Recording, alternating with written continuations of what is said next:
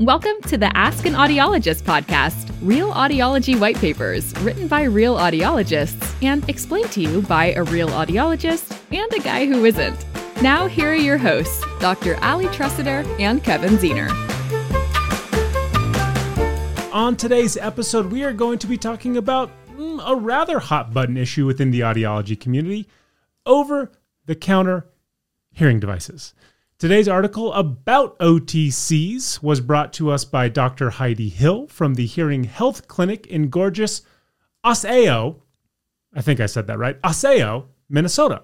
So, Dr. Allie, as a doctor of audiology, I expect you to be bipartisan in your explanation of this topic. Absolutely. Or not. It's entirely up to you. But talk to us about over the counter hearing devices, or as we call them, OTCs. I'm going to be honest. I'm actually very excited about OTCs, specifically because never before has hearing healthcare been so in the media, right? Everyone's talking about it now, which is as it should be because sure. this is your hearing. This is healthcare. It's something that should be talked about. And so, what I love about OTCs already is that it has started this conversation that's needed to be started for a long, long time. Yeah. And so, OTCs, like you said, they're over the counter. What that means is that you, as the consumer, can go online and you can buy a set of hearing aids that you believe are appropriate for your perceived hearing loss all on your own without an audiologist or other uh, hearing healthcare professional involved.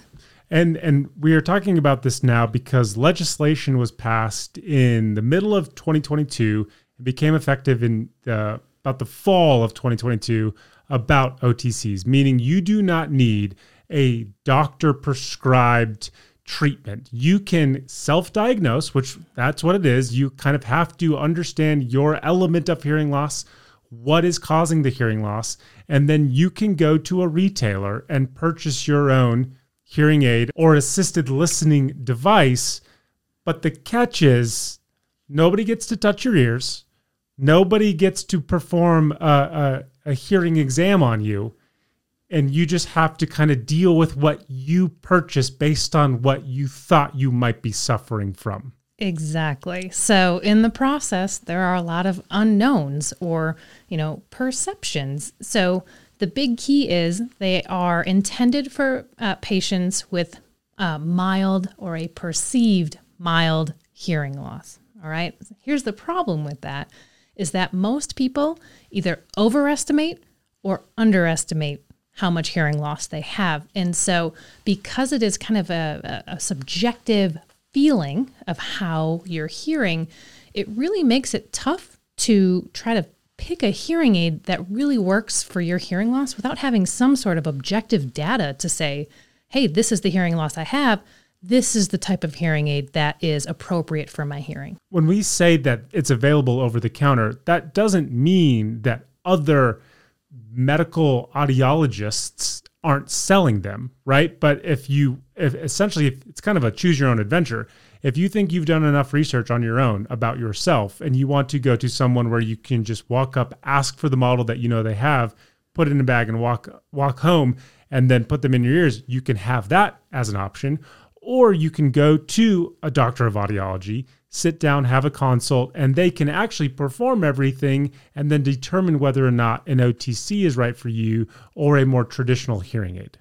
Exactly. And so, um, you know, as you speak with audiologists, you'll find that we kind of land all over on how we feel about this and how we're going to approach OTCs because it's right now it's kind of an unknown. We've never had this this piece that we have to consider in treatment. And so, you know, when I think of, you know, if a patient really wants to go the OTC route, I think at the very least they should at least get a hearing test from an audiologist to really understand their hearing loss. Because you might remember from our last podcast, things like earwax can mm-hmm. cause a perceived hearing loss. And so you really want to make sure that what you are perceiving is indeed a hearing loss and it's not something caused by something in the ear. Give me a couple pros, then give me a couple cons about OTCs. Because listen, I completely understand a doctor saying, I've gone to school for this.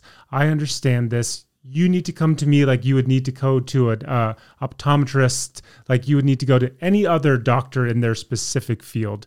So give me a couple pros why somebody would say like, "Hey, I'm just going to kind of circumnavigate this and go buy my own OTC," and get, then give me a couple cons that come with that too. Sure. So really, I think the biggest pro is access to care. So, as an audiologist, and I'm sure you'll find that most audiologists feel passionately about the fact that we got into this profession because we want to help people and specifically help people who have hearing loss. Now, that said, not everybody can have access to our services, whether it be uh, where they're located or just their ability to even uh, pay for services. And so, for me, a huge pro is going to be access to care. I truly want people to have access to hearing aids. Uh, another pro is going to be the reduced stigma surrounding hearing aids. So, I can't tell you how many times as an audiologist I've had a patient in my office, whether they're 50 years old, whether they're 80 years old, and they, they look at me and they say, I'm not old enough for this. So that is something that we as audiologists have really been kind of struggling with for a long time is is this perception that hearing aids are really only for old people and you know um, this the stigma that if you have to wear hearing aids, something is wrong with you or you're old.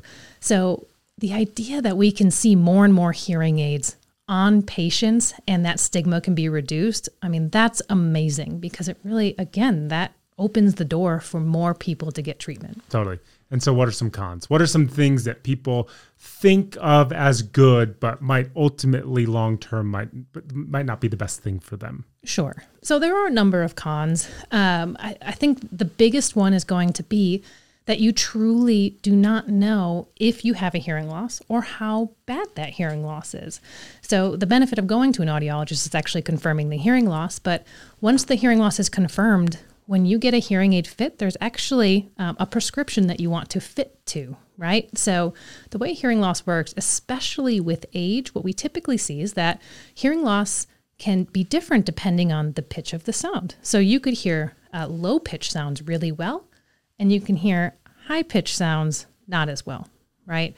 And so, that's actually very common of hearing loss with aging. And so, with that, you want to program the hearing aid so that it's not giving you as much here in the lows, but it's giving you what you need in the highs. And so, something that's concerning to me about that, when you think about speech, right? We've got consonants and vowels, right? So, vowels, they're low frequency. When you hear that someone's talking, it's usually the vowels that you're hearing. But consonants, consonants are high pitch. They're what gives speech meaning. It what separate it separates bat from cat, from fat from sat right? And so when we typically, as audiologists, will fit patients with this high frequency hearing loss, a, a, common piece of feedback that we hear is that it feels kind of tinny. It's a little too tinny. Can we turn it down? Well, if we turn it down, we're actually completely negating the benefit that is hearing those meaningful consonant sounds. And so I think that really is is a big issue when it comes to OTCs is are you fitting to your prescription? Are you getting what you need to maximize your communication abilities? Right. And one of the other things that, that I know that I've heard about in, in the community as well is when you buy this, it's yours. There there is no aftercare. There is nobody helping you program it. It you are the patient and you are the doctor. Mm-hmm. And so when you when you buy it, it belongs to you just like a, a pair of, a pair of Apple earbuds belongs to you. And um, I think for a lot of people, there's this expectation of, well, hey, I'm going to save on cost, but then somebody's going to be able to help me with it. And other than somebody really handing you the box and giving you an explanation of what it does, that's the beginning and end of really any help. Is all at the beginning. It's all at the it's all at the, at the front of purchase. You're absolutely right. And typically, when an audiologist will fit a patient with hearing aids, there is a whole appointment dedicated to really orienting them to the hearing aids and learning what the different bits and pieces are. I mean, I often would have patients come in for their follow ups. They've never looked at the manual and they come in and they say, Hey, what is this? How do I do this? How do I change this? Um, and so that really is a really big con is that you have to be the doctor. Yeah. And so um, we all know what happens sometimes when we get lost in the abyss of Google yeah. and we're searching for solutions to things. A lot of times we don't come up with the right answer. Yeah. So um, you're right. That's a, a, really big con. Yeah. The last time I self diagnosed, uh, I convinced myself I had diabetes and really I just needed to drink more water. So That sounds right. clearly what you and I are both saying, but you as the medical professional and just me as the, the idiot is saying, do your own homework, do your own research. You should still consult a medical professional and based on what they're saying, determine whether or not OTCs are right for you. Absolutely. Thank you, Dr. Allie. Thanks, Kev. And thank you, Dr. Hill, for today's article. And to learn more about OTCs, please visit askanaudiologist.com. And for Dr. Allie and myself, thank you guys so much for listening. We will see you all next week. You can find more information at askanaudiologist.com, and you can follow us on all our social channels at Ask an Audiologist. The information provided on this podcast is for educational and entertainment purposes only and does not substitute for professional medical advice. When something is broken down in the most literal sense, even I, Kevin, can understand what it does. Your brilliance Thank is you. amazing.